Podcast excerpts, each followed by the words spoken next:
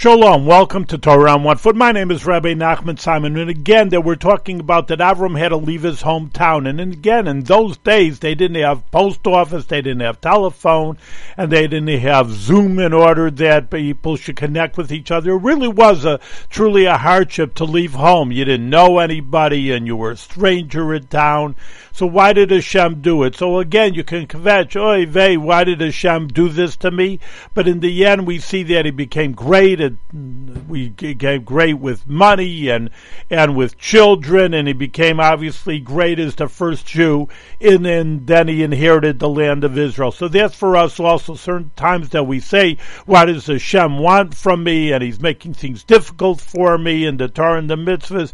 But you should know that everything is for your good, and be positive about it, and trust in the Almighty that everything he does is for our good. Thank you very much for listening with Torah on One Foot.